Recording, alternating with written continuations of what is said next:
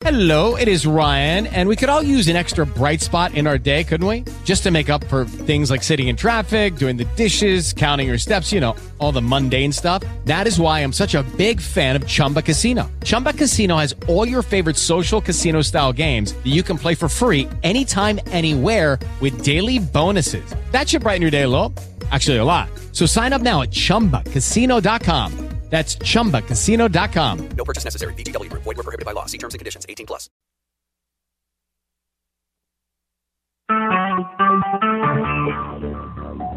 Talk Recorded live.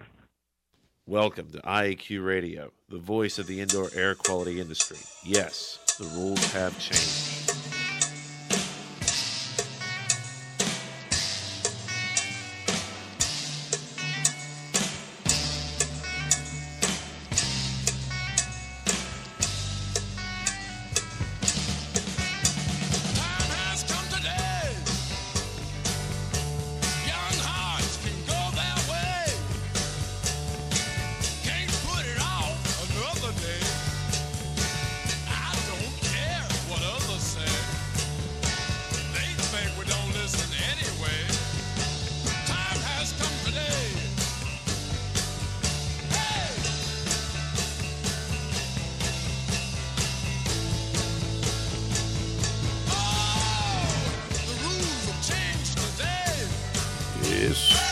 Have changed.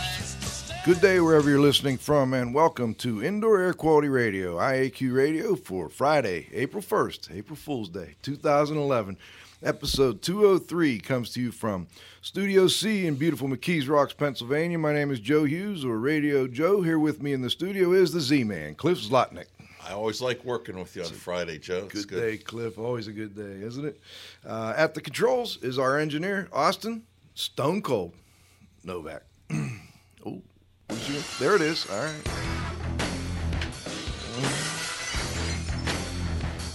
All right. Today's segments include we've got the IAQ radio trivia question, we've got an interview with Chuck Violand of the Violand Management Associates. Looking forward to talking a little business today. We'll have our halftime. We'll bring in uh, Pete Consigli, say hello, and of course, we'll do the roundup at the end, bring Dr. Dieter in, and uh, make sure that everybody's got a chance to ask that final question. Check us out on Facebook at uh, IAQ Radio Program. We've been updating and adding a blog as well to the IAQ Radio website. Check out Cliff's blog at IAQradio.com. Before we get started, let's thank our marquee sponsors.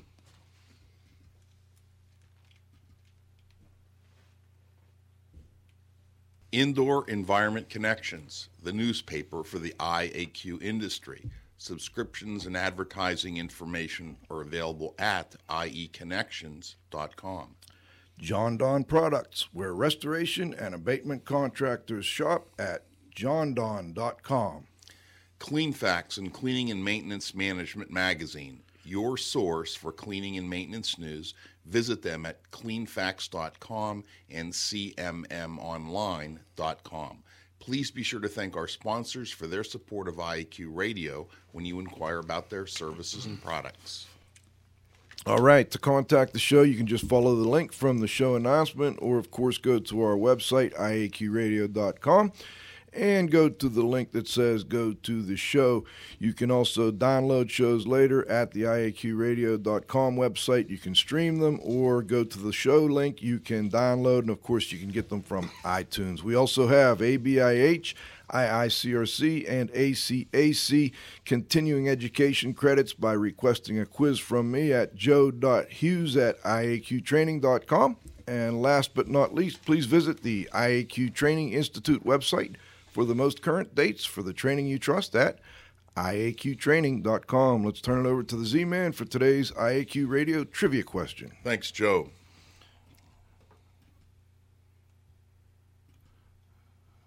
Our mouse is dying on us here. We've got. Uh oh. Can you do it with the pad? All right, let's just go for it. Win a cool prize by outcompeting fellow IEQ Radio listeners and being the first person to correctly answer the IEQ Radio trivia question each week. Submitting your answer is easy. Email it to czlotnick at cs.com Or if you're listening to the show live via your computer, just text in your answer. Congratulations. There it is. To, to Andy Krasowski, Comcast Metal Products, Mars PA, for correctly answering last week's trivia question, identifying the triangle, triangle Shirtwaist factory fire as New York City's worst industrial accident. The IAQ Radio Trivia question for Friday, April 1st, 2011, has been sponsored by Cochran and Associates, the indoor air quality industry's dedicated marketing and public relations firm. Now for this week's trivia question.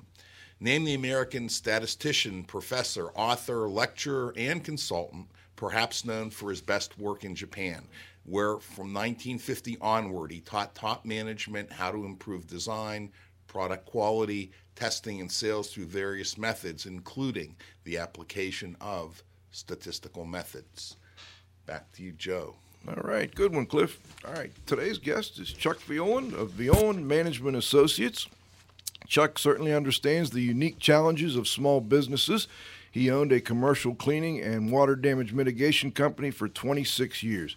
He founded the Violand Management Associates in 1988 as a consulting, teaching, and training resource for the owners of small businesses. Chuck is also known to many for his no nonsense business building advice that he regularly presents in trade publications, speaking engagements, and his weekly Management E-Zine Monday Morning Notes. Since 2004, VMA has partnered with the corporate university at Kent State, Stark, to offer the Violand Executive Summit, a college level executive development program that brings to small businesses the same high impact training employed by Fortune 500 companies. Chuck and the VMA team of experienced advisors devote themselves to helping business owners achieve long term business and personal success. Their skills in operations, leadership development, sales building, and recruiting hiring are being tapped by companies across the United States and Canada. And we've got some intro music and want to thank Chuck for joining us. To say, oh yeah, it's business time. It's business time. It's business. It's business time. That's what you're trying to say. You're trying to say, let's get down to business. It's business time. It's business. It's business time. All right. Hello, Chuck. Do we have you on the line? You've got me on the line. Hi, guys. All right. Welcome to IAQ Radio. Thanks for joining us. Great Cliff, music, thanks. He comes up with something every week here. I, you know, you, you never know what he's going to have here, but uh, we enjoy it. Let me ask uh, Chuck. Let's go back a little bit in time here. How did you get started working in you know the disaster restoration industry? You had that business there for 26 years, and um, I'm curious how you got started.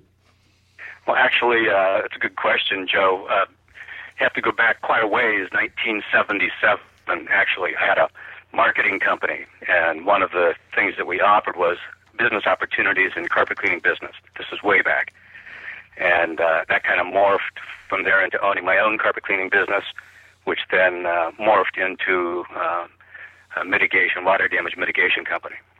Okay, so you were doing marketing, sort of business development type stuff, even back as far as uh, what 30 years ago or more now, huh? Oh yeah, yeah, mostly marketing. And, uh, you know, we, we chatted a little before the show. You're are you an Akron Zip, as I understand it? I am an Akron Zip. All right, we've got a, a Kent State. What are the Kent State guys there? And we got a Golden Flash here in the studio, and uh, Yeah, nice. we got a, the MAC conference is well represented here today. That's right. That's right. well, what made you des- decide to go from the disaster restoration services and you know become an advisor to small business owners? You know, Joe, I, I think that really gets down to passion. You know, I think that my passion has always been to grow things and uh, to develop people. I think, fortunately, uh, I was able to parlay my experience in my own business into working with other guys who own small businesses. So it's I, building things goes way back and even into my childhood. So You know, I've been a pretty lucky guy. I while I was preparing for the interview, I just happened to get my my edition this month's edition of Clean Facts magazine. It was it was kind of ironic, and I look in there and there's an article by today's guest. I'm reading the article, and I said, "Well, I've got to ask Chuck about this now." There, as a part of this article, you discuss using a questioning technique to help develop their mission statement. and there were three questions: What gets you up in the morning? What keeps you awake at night? And what have you done about it?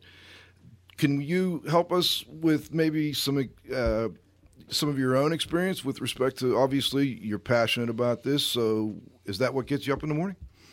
Absolutely, that's what gets me up in the morning, and I, it's probably what gets most of us up in the morning. The thing that really that we really are passionate about. We can't wait to get out of bed and get to work on on the things that we're pursuing.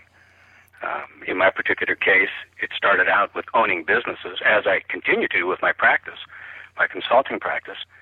Um, but it was also with my cleaning and restoration business years ago, and before that, I had food a food processing company. So it's it's always been about business that's gotten me out of bed, and it just kind of grew into helping business owners and developing people within their organizations. Still to this day. What what kept you or, or keeps you awake at night? Um, you know, the frustrations, uh, the unresolved issues that are taking place in your business. In the particular article in Clean Facts magazine, Joe, what I was referring to were typically the things that keep us up at night or that don't allow us to sleep are the stressors that we have in our businesses, uh, whether it's uh, uncollected AR, whether it's employee issues, whether it's customer issues, sales issues. Those are the things that typically keep us awake at night, whereas our minds continue to work through those issues. And you know, we most of us still have those from time to time. Rather than ask you what you've done about it, let let me ask what what you do to help others figure out what to do about the things that either get them up in the morning or keep them awake at night. First thing is write them down. You know, when you write them down, you're no longer circulating them in your head. And a lot of times, when we have a lot of these things floating around in our head, they, they kind of uh, accumulate and they gain speed. And when we write them down, just on a notepad as a starting point, or on, as I mentioned in the article, on index cards, it, it puts it in writing. And now we have something tangible that we can work toward. And it's a very simple technique, but it's very effective. You know, that's you really hit something. Uh, For me personally, I when I wrestle at night, I'm having trouble sleep. I've got a little notepad next to the bed there, and and I'm afraid when I'm thinking about it, I'll forget about it the next day. So I do write it down, and it it seems to help. And I never even thought about it that way until you just talked about it. I was going to Oh, say, yeah. what gets me up in the morning is the sun. You're an early riser, huh? Cliff? Not really. That's, that's just when the sun comes through, can't sleep anymore. Well, Cliff, let me uh, let, why don't you go ahead and ask the next question there. I- Okay, I've been hogging um, the mic here, but I love this. the um, you know, I, I think sometimes uh, an owner's ego may get in the way of business, and how do we get him to acknowledge that, and then how can we get him to avoid this problem or, or change the behavior? Yeah, that's a great question, Cliff. I, I, I think there's a couple different dimensions to the question. First of all, an ego isn't necessarily a bad thing. We all need an ego, and in my opinion, most business owners have a significant ego. Not necessarily out of control, but a significant ego. And that's what allowed him to be confident to go into business. It's when the ego gets out of control and it becomes arrogance and then can even grow into hubris that it really starts to be a starts to be an issue. Probably the number one challenge that I face and that I know the other guys here who are business advisors with me that we face in working with our clients is an uncontrolled ego. Uh, it's their their unwillingness to hold up the mirror to themselves. They're willing to hold it up for other people, but they they're reluctant to do it for themselves. Uh, the number one strength, I suppose, of the good leaders is having a really good read on just who they are. They understand what they're good at. They understand their blind sides. They're always reflecting back on what they're doing and uh, what they're doing and, and how they get pulled off track by other people or by other events. Uh, they're very self-aware. They're found actually their foundation of self-awareness. A couple years ago, I uh, wrote a series. I write a I write a weekly newsletter called Monday Morning Notes. Not real creative, but it's effective. Um, but I wrote it with a Dr. Holly Bogner on the very issue of egos and uncontrolled egos. And a big piece of it is just helping that owner come to the realization that the world does not revolve around him, and he's got other people involved in the business, and that's a long-term project sometimes. You know, Chuck, you part of what you do is um, you assess the skills or behaviors, just like an ego, that owners have, and then you kind of help them work through understanding those skills and those behaviors, and you know how to make them work, and you know in a positive way for them. And one of the things that a lot of owners have is a lot of energy. They're energetic people. And as I understand it from reading some of the information you've written, that can be a double edged sword. Can you tell us why that's a double edged sword and, and what you do to help people make sure, I guess, they're on the right side of the sword? Oh yeah, it absolutely is a double-edged sword. You know, when when you think about uh, lots of lots and lots of energy, you know, there are some people that we can associate with that. You know, Teddy Roosevelt and um, um, Harry Truman were two presidents who were well known for their high levels of energy. And in many ways, we're still living with the legacy a lot of the, of a lot of the positive things they did. So a lot of energy is a good thing. The challenge that we have is when it mutates into the negative side of having high energy. And with a lot of business owners, it it causes them to not focus long enough on things to allow them to mature, whether it's a strategy or just a project that they're on, to achieve the result that they're after. And they're all over the place. Uh, there was a, a time several years ago, I haven't done any research lately, but several years ago, when 40%, fully, fully 40% of the clients that I was working with were clinically diagnosed with ADD. And so there's a ton of energy there and a ton of creativity. And the challenge is that when you can't focus that, it's just all over the place. And so the real key is for people who have lots of energy to surround themselves with people who can help them stay focused, kind of like um, steam, if you will. If you boil a pot of water, you've got a lot of activity and a lot of steam. But when you capture that steam, you can power locomotives. And that's how it is with a lot of energy in small business owners. Unless it's channeled, unless it's captured and focused, it's just a lot of wasted effort. How do, um, I guess, why do these clients find you, Chuck, and and get involved with your consultancy program? Are there some common problems that they have? Great question. Um, I don't know if there's common problems. I that was Cliff, right? Yeah. Cliff, I think what excuse me, I think what most of them. I'm going to get a drink of water here, guys. Sorry. No problem.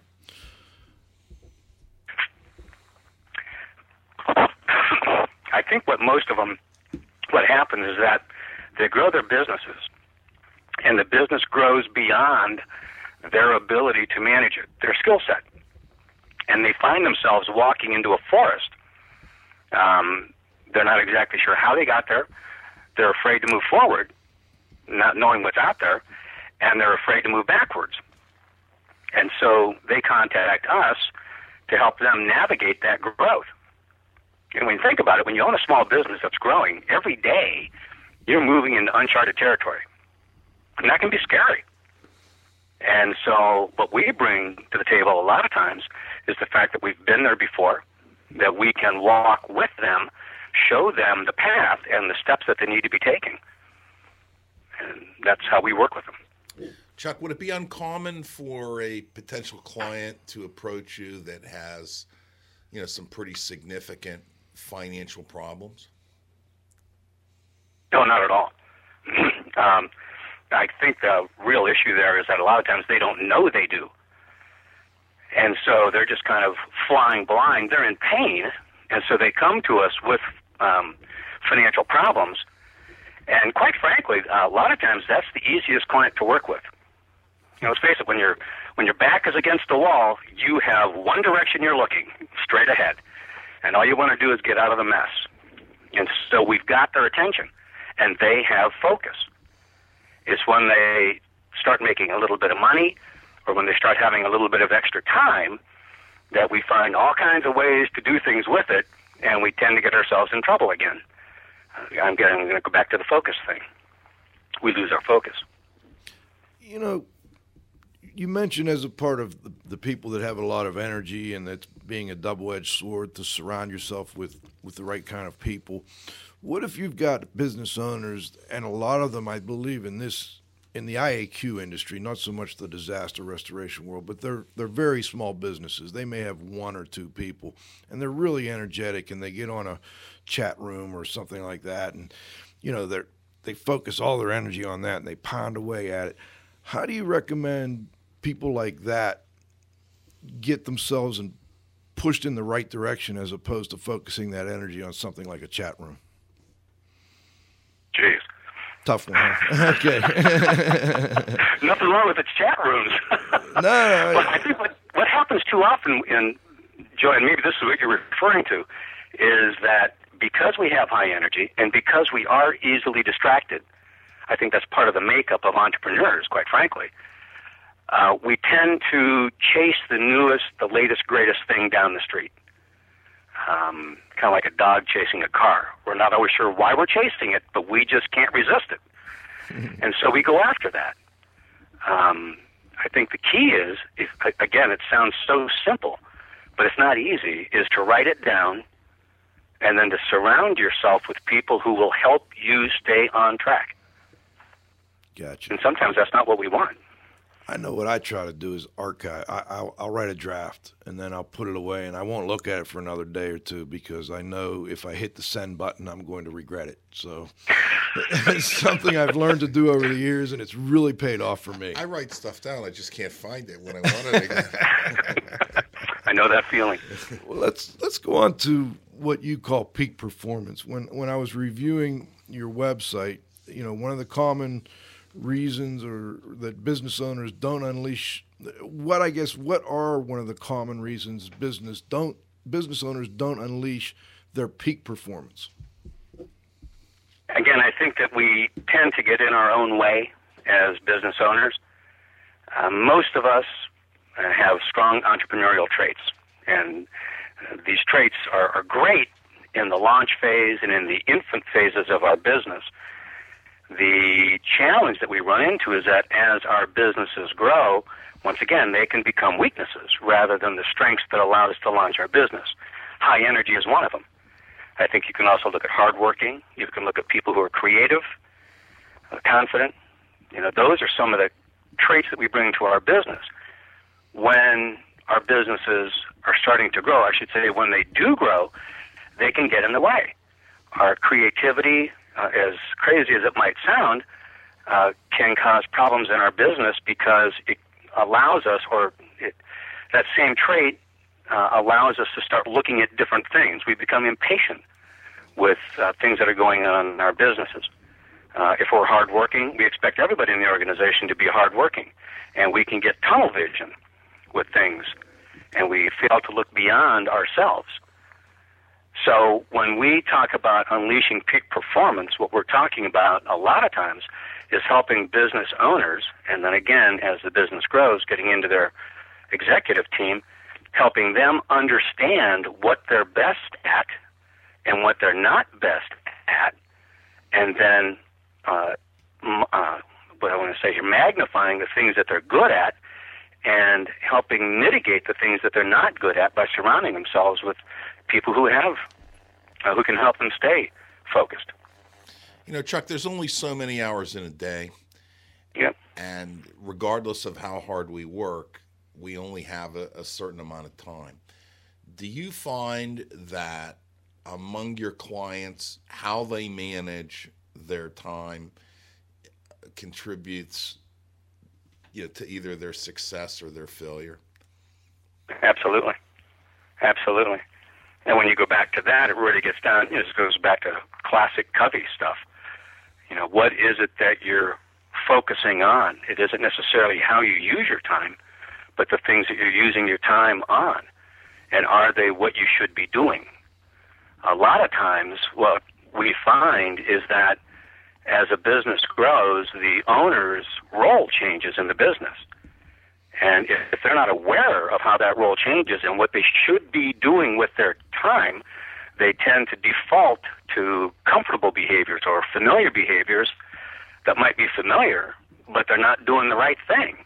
As a matter of fact, a lot of times we're stepping back into other people, uh, the roles of other people who we've hired in, and we're just stirring it up.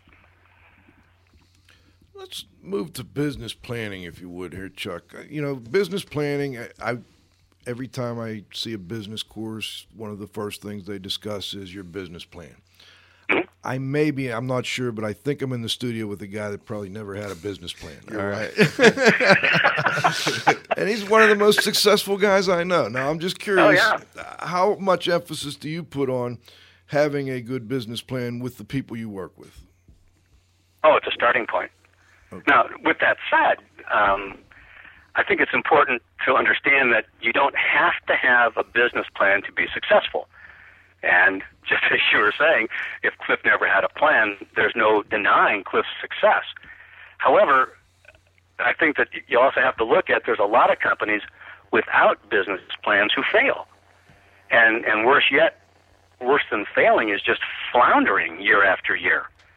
Let's face it, uh, failure is pretty basic, black and white. You're successful. You know, you're in business one day, you're out of business the next. And for entrepreneurs, no big deal. We move on to the next thing. But what we also want to take a look at is the collateral damage that's done to the people who happen to be on or in our business right now, who maybe aren't going to be able to move on to something quite as readily. But even more than that, if you go one step further, it isn't necessarily the worst thing when the business fails. The worst thing is when the business does not fail, but just kind of flounders year after year and never really achieving the things that the owner went into business to achieve, just sucking the life out of him and out of the people within his organization. And a lot of times, simply writing the plan down, articulating it in writing, gives you the focus to move it forward. As advisors to small business owners, it's a crucial part. If the business owner doesn't have a crystal clear picture where he wants to go, pretty hard for us to advise him. I mean, we're just throwing darts. So the starting point is always writing down where we want to go, and ours get pretty detailed. Um, not formal necessarily, but detailed. And so we help them write that down and capture the information from the people within the organization, the key people, and then a big part of what we do is help them work through the execution part, the follow through part. you know, I just wrote something down, and I and I've tried to do business, you know, plans and and and I think I just realized what it is. I think for me, it's it's what is now, and then there's what may be, and what is now is happening now. I can see it, I can feel it, I can touch it. What may happen in the future may or may not happen, and you're normally going to change it. Like if you have a budget, you know, you're either mm-hmm. going to be above it or you're going to be below it, but you're just never going to hit it exactly. So you end up changing it. So, you know, mentally, I always wonder, like, why, you know, why do I need it, or if, if I have to change it anyway, you know, like, what good is it? But you know, I understand the I understand the need to do it, but for me, it's just always been. I think it's the ADD stuff. It's it's more about the now. Oh, that's great. That's great. Well, how you know how often do you recommend people pull out that business plan, look at it, and revise it? No. Uh, we recommend that they pull their business. Well, in the first place, when we work with the client, we have it all the time out in our conferences. What I would suggest for any business owner is that you take a look at it monthly. Now, you aren't necessarily going to revise it, but you need to review it monthly. And you certainly, if you have uh, an organization, let's say that's a million dollars or bigger, you want to work with your key people to review it at least twice a year. We suggest that any business revise their plan at least yearly. That's why we do strategic planning retreats every fall. But if your business is what we term a fast growth company, and we determine a fast growth company as anything that's any company that's growing 20% a year or more, we recommend that they meet with their staff monthly on it, that they you may even be into revising it on a quarterly basis. I mean, that's moving, that's cooking along, and that's probably what Cliff's referring to. You know, stuff changes. Yes, it does. Well, let's uh, before halftime. I want to move to the management development section and and helping people develop management skills themselves, and also helping them develop people within their organization that will assist them with management. First, I'm, I'm curious about your thoughts on the self help type books available on developing management skills. Are there any that you would recommend, or do you tell people don't waste your time with them? no, no, no. We don't tell them that. All right. and yeah, there's a whole bunch. There's a whole bunch of books um, that we recommend. As a matter of fact, I have a uh, a list of books. If anybody's interested, I'd be happy to email it to them. That we use for our executive development reading. Joe, probably the best uh, starting point on on books that I would highly recommend to anybody, any of the any of the listeners here, is a book called "What Got You Here Won't Get You There" by Marshall Goldsmith. And Goldsmith is just amazing. But this does a great job of helping executives, again, understand uh, their behaviors, understand what they're good at, and what they need to be developing in order to move their businesses forward. But anything by Goldman or Ram Charan or Gladwell or Maxwell or John Kotter, those guys are all good writers. You know, while we're on the subject of books, I, I think that you know there are probably two or three books that I that I read in, in my life that were really the, the one that had the most impact on me, and I thought was the best business book I ever read was called The Goal. Are you familiar with that? Chuck? Oh yeah, yeah. It was phenomenal. The I'm goal. trying to think that. Gold I Rat. can't remember the. Uh, The What is it author's- again? The author's name was Goldratt. that's the guy right. that wrote it. Yeah, he was a physicist, and it's written as a novel Okay. as Yeah. opposed to a business book. And uh, And he addresses he addresses throughput. yeah, and throughput and stuff like that. Yep. Really, really well done. it is a well done book. I agree. Well, let's. Uh, we're going to go to what we call our halftime, Chuck, and we'll be right back with you if that's okay with you. Sounds good to me. All right. Let's thank our sponsors.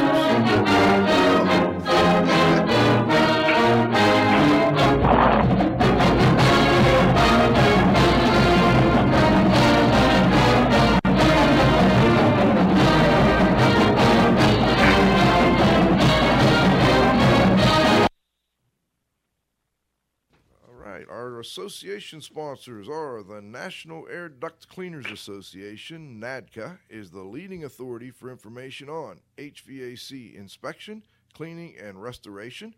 Visit NADCA at www.nadca.com. The Indoor Air Quality Association, a nonprofit multidisciplinary organization dedicated to promoting the exchange of indoor environmental information through education and research. Visit them at iaqa.org. And thanks to our advertisers, Grey Wolf Sensing Solutions, who use advanced sensor software technology and embedded computers to provide superior environmental test instrumentation. Visit them at wolfsense.com. Legends Environmental Insurance Services, the experts in insurance for environmental and consultants and contractors for over 20 years. Learn about them at legends-enviro.com. And of course, our marquee sponsors, Indoor Environment Connections, the newspaper for the IAQ industry, subscriptions and advertising information available at ieconnections.com. Jon-Don Products, where restoration and abatement contractors shop. Visit them at jondon, J-O-N-D-O-N dot com. And of course, Cleanfax and Cleaning and Maintenance Management Magazine, your source for cleaning and maintenance news. Visit them at cleanfax with an X.com and cmmonline.com. Please be sure to thank our sponsors for their support of IAQ Radio when you inquire about their products and services. Okay, let's get back to our interview with Chuck Violand of the Violand Management Associates. Chuck, I, I want to talk to you a little bit about restoration project management. I, we've got a pretty good sized restoration audience here. And I also want Yeah. to thank Pete Consigli of the Restoration Industry Association for helping get you on the show here. Now, I, I understand you also just did a special project management workshop at the RIA's convention, and that was part of a prerequisite for the water loss specialist program, and that you do similar type of work with project management through a program at Kent State. Can you tell us a little? Oh, by the way, that was the Kent State uh, march song there, fighting song there at halftime. Is that from Austin? yeah, that was from Austin. Our, our, our engineer's a Kent State man, so had to get in the alma mater there. But uh, can you tell us a little bit about that program and, and, and what the objectives are? Oh yeah, I'll tell you what, uh, that's a great program. We just uh, ran it two weeks ago. First one. It's the first full-scale project management program in the restoration industry. Uh, the objective that we established with it is to help owners of restoration companies uh, produce more projects with deeper profitability by applying structured project management principles to the restora- to restoration projects. It's it was a powerful program. It's a five and a half day program with five webinars that go with it, and we were able to tap into Kent State University's faculty, uh, project management faculty, to really elevate the caliber of the program. Pretty excited. Know, we just had Dr. Randy Rapp on. I guess it was three weeks, two or three weeks ago now, and they, you know, he he's with the Purdue uh, construction management program there, and they have the disaster restoration concentration. I'm curious, have you two talked a little bit about uh, the different programs and how they might work together, or what you can learn from each other?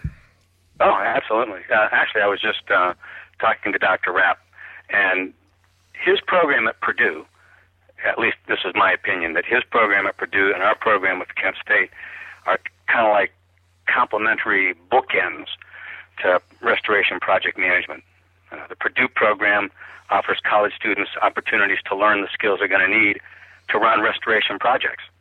And our restoration project management program, the one that we do, takes seasoned restoration project managers from the industry who typically learn their craft either from the owner or on the fly, just learning it as they were doing projects.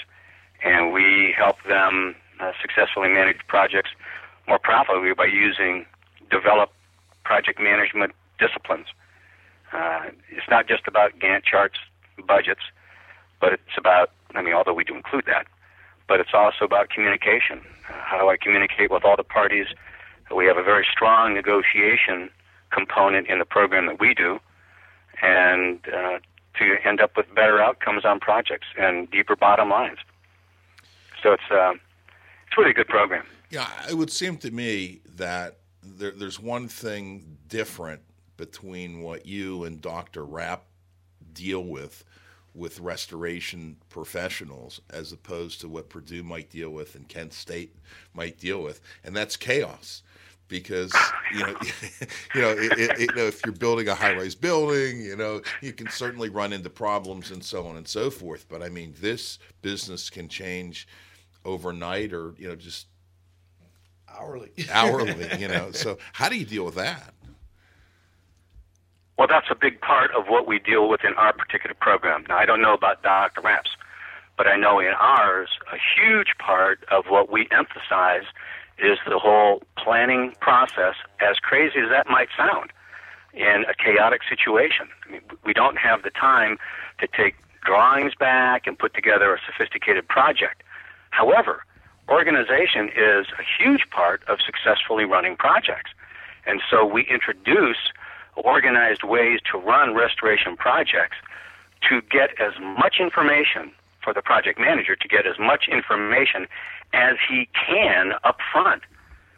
Uh, when they do that, it really puts them in a much better position to uh, earn a profit on the project, but even more so to be in a stronger negotiating position if that becomes necessary, or I should say, when it becomes necessary throughout the project. So the the documentation and the planning up front helps you on the rear end with justifying why, say, your costs are what they were, or why they should be even more than what they were. Yeah. I think, yeah, absolutely. I think too often what happens is that we get sucked into the whole chaos thing. We're, we're in a chaotic industry. And if we allow ourselves to get sucked into the disorganization of the chaos of a restoration project, we're automatically starting out in a weakened position. I think we need to understand that it's part of our responsibility to bring organization to that project and not get sucked into it. You know, it's almost like an emergency room. You know, like uh, Yeah. you have a, a busload of patients that come to this emergency room, and they have different levels of injuries and maybe even some fatalities. You know, if it's a severe accident, how do you show these folks how to get involved with prioritizing and decision making? And I mean, uh, how do you teach that? That's a huge, uh, actually, Cliff, that's a huge part of the program. Two and a half days, well, just about an entire three days, are focused on exactly the organization of the project. We use a process map that runs the whole, pro- and it, it's a big process map that we hang on the wall in the classroom. And it runs that project from the incoming phone call through successful completion of the loss and collection of the money. And so it laid it out in a in an organized chart how each step follows another step and which ones take place at the same time. The instructor who does the backbone of the program is a guy named Bob Jewell, and he teaches project management in general at, at, uh, for professionals at Kent State. And that's a huge part of what he gets into is following that whole timeline, the whole Gantt chart thing through it. Know, that's that's really interesting to me because you you would think. I think I see a lot of people. They get the project, they finish the project, they get it done, and they don't realize that nobody really recognizes what they got done because there's really no documentation to fall back on. You know, and they've oh, done yeah. a great job, but you know, it's like, but you didn't document what you did, and then when you're done, obviously, when you know when you're in the middle of a disaster, you're the hero and and you're the guy everybody wants to see. But when it's over, they don't ever want to hear your name again. I think at times, so you've got to make sure you document those things. That's great, great, uh, And, it, great advice. and you're right. If you don't have the right documentation, there is one person who's going to want to know, and you don't want to have a conversation with that person. Yep, yep. All right. Well, Let- Let's Cliff, talk, what about estimating? Do you get involved with, um, w- or what can you teach a restoration firm about estimating that they don't already know? We don't teach estimating in the project management course. We assume that the attendees, because there are requirements to be in it, but we assume that they know how to estimate. We have a separate program that deals with estimating, scoping and estimating restoration projects, and that's a two-day program that we also do, but it's it's separate from the restoration project management program. We do that one uh, several times a year, not only here but also throughout the country. Why don't you tell the listeners a little bit about what would be covered in that scoping and estimating program? Because I think they'd be Oh, sure. interested. Yeah, I probably start by saying what's not included in it. Uh, we this is not an Xactimate training course. Uh, once again, we assume that people know how to use Xactimate that are coming to the course. What we do is we show them how to walk onto a loss, scope it, take a look at all the different things that have taken place, make sure that you capture all the data that you need to put together uh, an estimate, and making sure that you're not leaving any money on the table and then we show you how to lay the estimate out so that it reduces the risk of having it get kicked out from the insurance carrier or get beat up by the adjuster. And so it deals with communication and again a little bit with negotiation and a lot with understanding how to put that estimate together. Uh, Chuck, is there any one or a few things that are commonly, in your experience, left on the table? Well, I think a lot of times when we don't know how to, when we don't know what a carrier is looking for, or when we don't know how to lay an estimate out so that it doesn't raise red flags, I think we're setting ourselves up to leave things on the table or to get them kicked off the table if they are on. Cliff, did you want to cover that one? I got a text question. I think. Yeah, Cliff. actually, and, I- and I'd like I kind of like to comment on that one. Actually, yeah, we had a, actually had a text question, and what that is is why isn't RSMeans used as a way to provide estimation for environmental cost data, including mold scoping and, and restoration? Um, one of the challenges with RS mean it's very very construction orientated, and it doesn't have a lot of information for the, the different tasks that are required to do mold remediation. It doesn't have the cleaning. It doesn't have uh, you know building containments. It doesn't have the rental of the uh, equipment and so on and so forth. So hopefully that answered the text. Chuck, anything you'd like to add? No, I think Cliff covered it really well. Okay, great. Let's go to win more often. I like I said, I went to your website, I pulled these off. I'm like, all right, what is win more often, Chuck? He's teaching people how to play poker. Hold them. Well, yeah, we didn't want to say that though, Cliff. Okay. now, winning more often just has to do with the restoration estimating course. In other words, we want people to be able to go out there and win more estimates, get them while they're there, but also be able to win at the back end when they have more profits. Once again, I think a huge part of the frustration with doing losses is that when we don't set the estimate upright or the invoice upright in the first place, that we set ourselves up to have them beat up by adjusters. And a big part of that program is starting with the estimate and setting it up correctly, making sure you have all the data, making sure that it is going to make it through, and then being prepared, having yourself backgrounded with documentation so that you can support anything you're doing in it. Once again, what we've learned is that a lot of guys who do restoration estimating fall, you know, get drawn into that whole chaotic uh, setup, and they fail to collect everything they need up front and to document the things they need to support it at the back end. Cliff, do you want to handle? I got another text coming in here, Chuck. Yeah, we have a, a Cliff's, question. Cliff's Okay. reading it over. Should we eliminate the terms estimating and bidding and use terms such as uh, propose or proposal? Estimating is not accurate. And what do you think, Chuck? I like it. Uh, I like it a lot. This is a guy, I don't know who it is, but it sounds like he was in a sales program that I did years ago. I used to hand out rubber bands, thick rubber bands that I had them put over their wrists, and I had them write bid on one of them and hope on the other. And if they ever found themselves saying bid or hope, that they'd snap it and eventually they'd stop using the words. Uh, I absolutely agree with that. Um, Yeah, the the word estimate. I, think the big problem is uh, is with it, and it's probably not as big of a problem as it used to be. But in the yellow pages, when it used to be really really thick, and you went through and you looked at the di- di- different headings, everyone said uh, free estimate, and I th- estimate. and I think what it did is it devalued it. So I think the word damage appraisal or uh, appraising it, I think um, you know, people typically realize if they're going to get an appraisal on their house, they probably have to pay for it. So. yeah.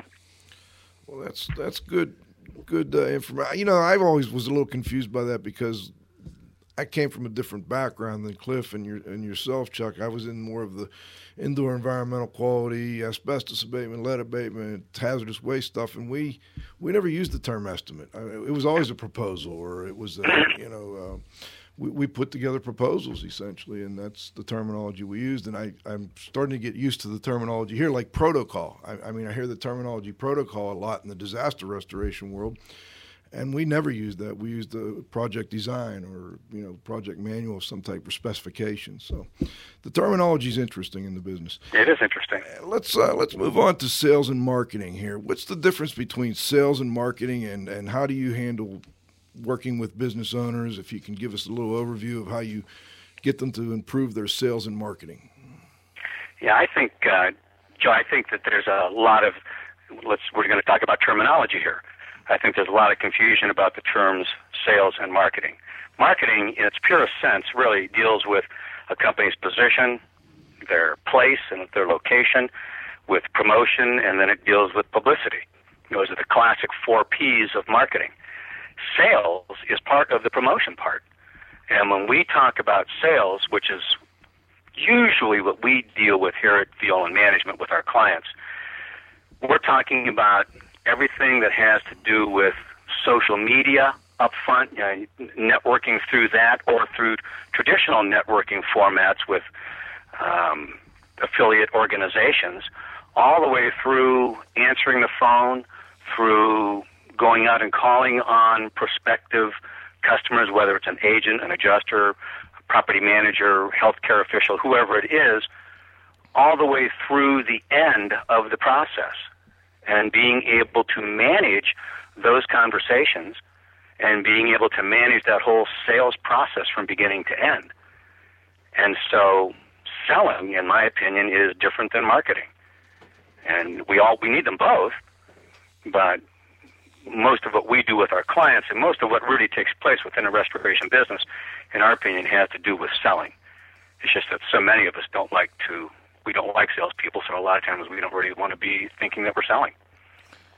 Chuck, in the work that you do with your clients, and there might be more than one answer uh, to this question, is it one on one, or do you do like skull groups where you you know organize groups of clients together and they kind of share some of their information and uh, you know financial and, and marketing and so on and so forth, or do you blend the two together, or do you do something different? Most of our work is one on one. It is uh, you're working with an owner or you're working with his management team. We have opportunities, networking opportunities for our clients to get together at the different events that we do. We have one coming up next week, uh, Sales and Operations Conference, where one day is addresses selling restoration services, the other day addresses operations issues in restoration companies. And we're doing that at a client's location, which is what we do every year, different client location. So they have opportunities to get together and kick ideas back and forth, explore best practices. But most of the work that we do is one on one, over the phone, or on location with the client, helping them identify the challenges they're having, and then walking with them through the execution of the things they need to do to improve or to grow. You know, Is that- I don't know if that answered your question. No, it did. It did. And I think what you do is you give each client a customized uh, approach and, and specific solutions to their problem is uh, rather than you know trying to put them in general groups with other people who may or may not have exactly uh, you know the same issues. That- That's exactly right. In business issues, business issues are are fairly consistent at different sizes. As your business grows, most businesses encounter similar challenges. It's the it's what the owner, the individual owner, and the team that he has that they bring to it that make it unique. And so, in working with them one on one, we're able to work those business challenges with that unique group of people. Makes sense. Let me let me try and build a text message into a question here. I want to try and get one more question in on a, a similar s- topic before we go to the roundup. Uh, the text is sales is the final step. Marketing is the process leading to the delivery of the services or products. Would you agree with that, Chuck? Can you repeat that again? Marketing. Sales is the final step. Marketing is the process leading to the delivery of the services or products. It can be, although selling is part of the marketing. Gotcha. So selling is also leading to the delivery of the product. Then that kind of leads me to this one. What are sales building products for the restoration and cleaning industry? Can you give me an example? Yeah, that's a specific reference on our on our website to a sales program I wrote several years ago on. It's called Power Selling Commercial Carpet Cleaning.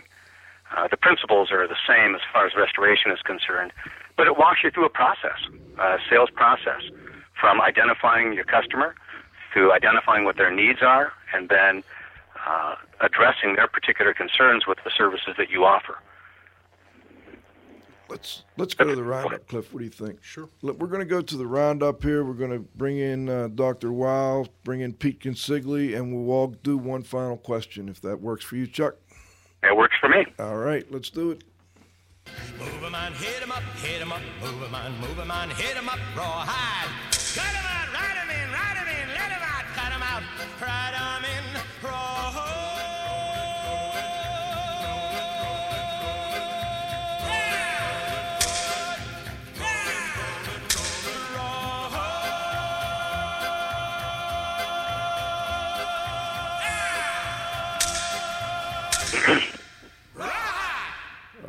right, let's bring Dr. Wow on first, and then we'll bring Pete in. Uh, we got to unmute Dr. Wow.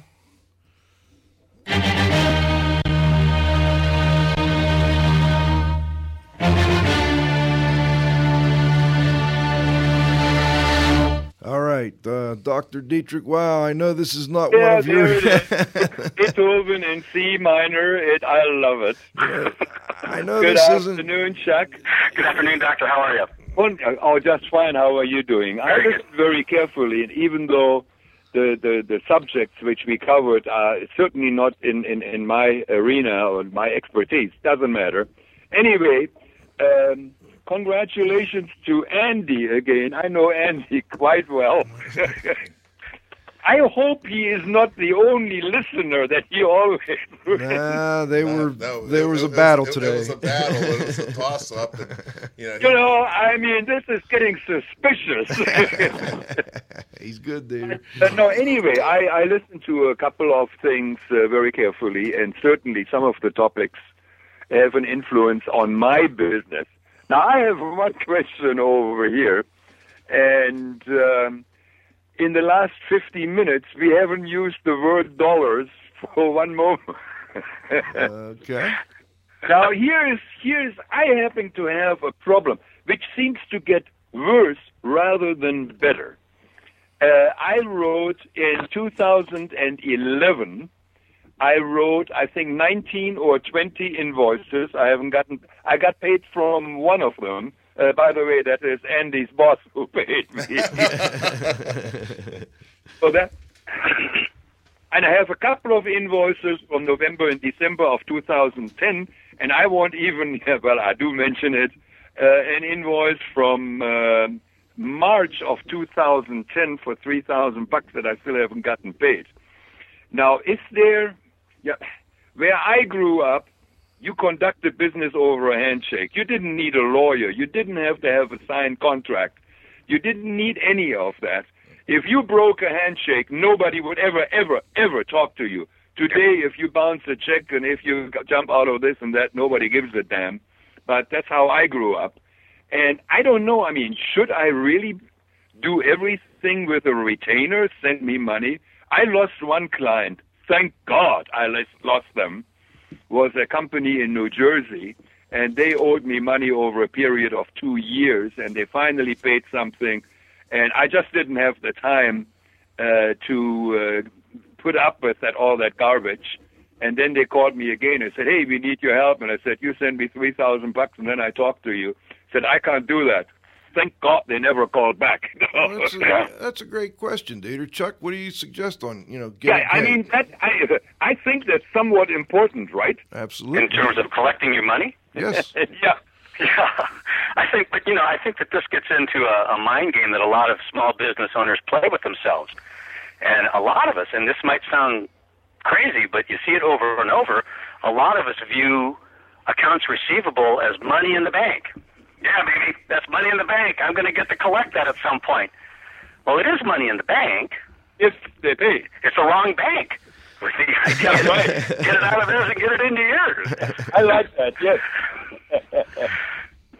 That's great. So yeah, we do have to collect it. Abs- Absolutely. Let's go to Pete. Pete Consigli, the watchdog. What do you got to What do you got to add here, Pete? Well, I uh I mean I enjoyed listening listening to the chat and I um I think that it's probably something that should continue on. I, I like to focus if you know primarily you know the the the the show has really kind of been uh, normally more technically based and I think you get you've had interviews in the past that have got involved in you know changing trends and things like that. But I think you know at the end of the day and just listening you know to Dieter talk if if if people don't work on their businesses and deal with things that to make their businesses be more successful. It doesn't ma- matter how much they know; they're just not going to be around anymore. And I think um, the, the one comment I would have that you had asked Chuck a little earlier in the interview about different types of books that maybe uh, have influenced him are similar to ones that have influenced me, whether it's Michael Gerber's E-Myth, the Stephen Covey Seven Habits, Collins' work, Good to Great and Built to Last. I mean, these are the kind of things that you know uh, are discuss the important issues, but they're not always urgent. So sometimes business owners don't always, you know, kind of want to concentrate on that. And the work that Chuck does and others in the industry is what really can, you know, account for long-term survivability, no matter what business you're in. And um, I guess the final comment I have is that guys like Chuck and, and others that support their their their industry trade associations, you know, as honest brokers, um, uh, they're going to get mutual benefit. And the things that companies do independently as commercial enterprises are different than the work that they can do by supporting RIA and IAQA and you know the other industry associations where people in the trade can come together and co- work collectively to do things that they couldn't do individually. So anytime I get the chance, I'm always going to support you know the organizations uh, that want to advance you know the profession. So um, anyway, I enjoyed the interview. You know, Chuck want to make a comment on a couple of books and stuff that I said. Uh, you know, I think Yeah. that maybe be helpful for the listeners. Thank you. No, actually, Pete, one of the best, one, one of the great books that I read on business, you recommended to me years ago. It was called Working Without a Net by Morris Shechtman. Oh, yeah, I Outstanding remember book. that. Oh, yeah, it's outstanding. Let's uh, before we go here, and Cliff, you want do we get one more in? I know I have one I want to ask. Well, no. I, I do actually, and I I, I just want to uh, thank the rug chick actually because um, she didn't really give me an excuse, but um, she just explained what was going on, Chuck. And you know what she said is that you know entrepreneurs, it's in their DNA to have the marketing plan in their head. And I believe I did have it in my head and do have it in my in my head all the time. I just don't always write it down, you know. So uh, I agree with her. I got validation now, so that's good. oh, that's great. Well, I, Now, Cliff, uh, uh, Cliff, if you're getting as old as I am, you better start writing it down. you know, I have a ton of things in my head, and then I think about it, and I say, "What the heck was that?" well, let me uh, let me finish. I really wanted to ask you a quick question on hiring people, Chuck. And I, I know you know we're running a little short on time, but maybe you could just comment on how you help people with making good decisions about hiring other people. Well, there's programs that we do on hiring, and the clients that we work with, we work very closely with them when they're hiring key people.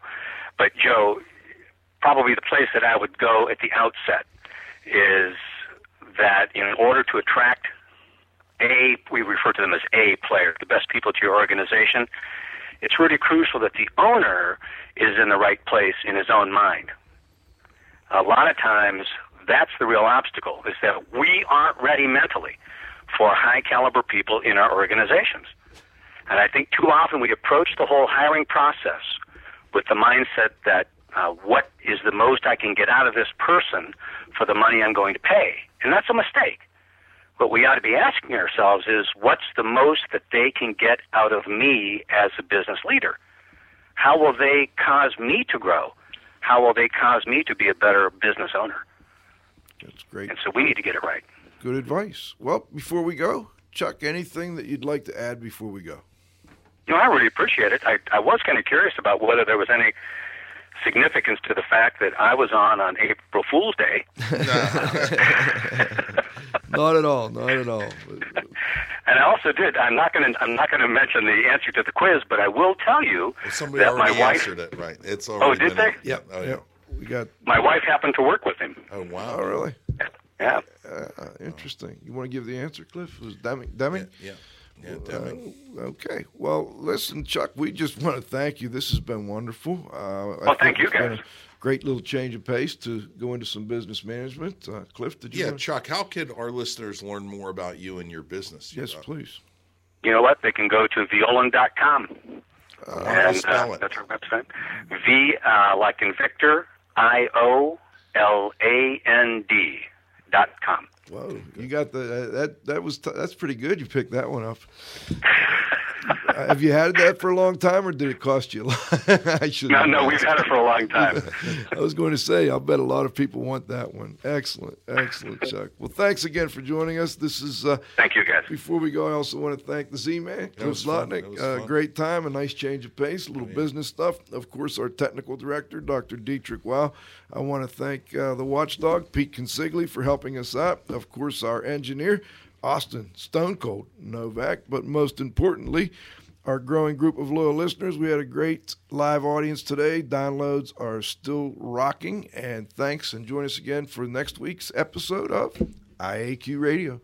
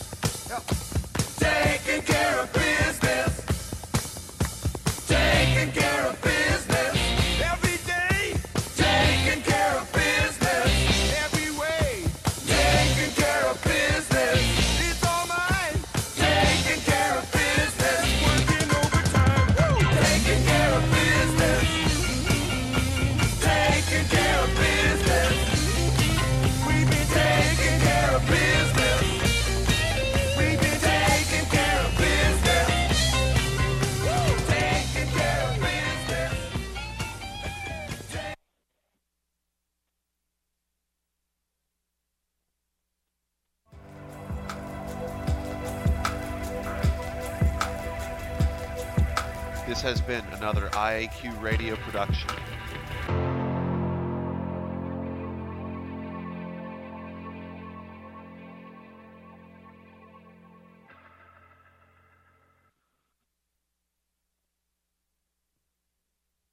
Call recording has been completed. With the Lucky Land slots, you can get lucky just about anywhere. This is your captain speaking. Uh, we've got clear runway and the weather's fine, but we're just going to circle up here a while and uh, get lucky. No, no, nothing like that. It's just these cash prizes add up quick. So I suggest you sit back, keep your tray table upright, and start getting lucky.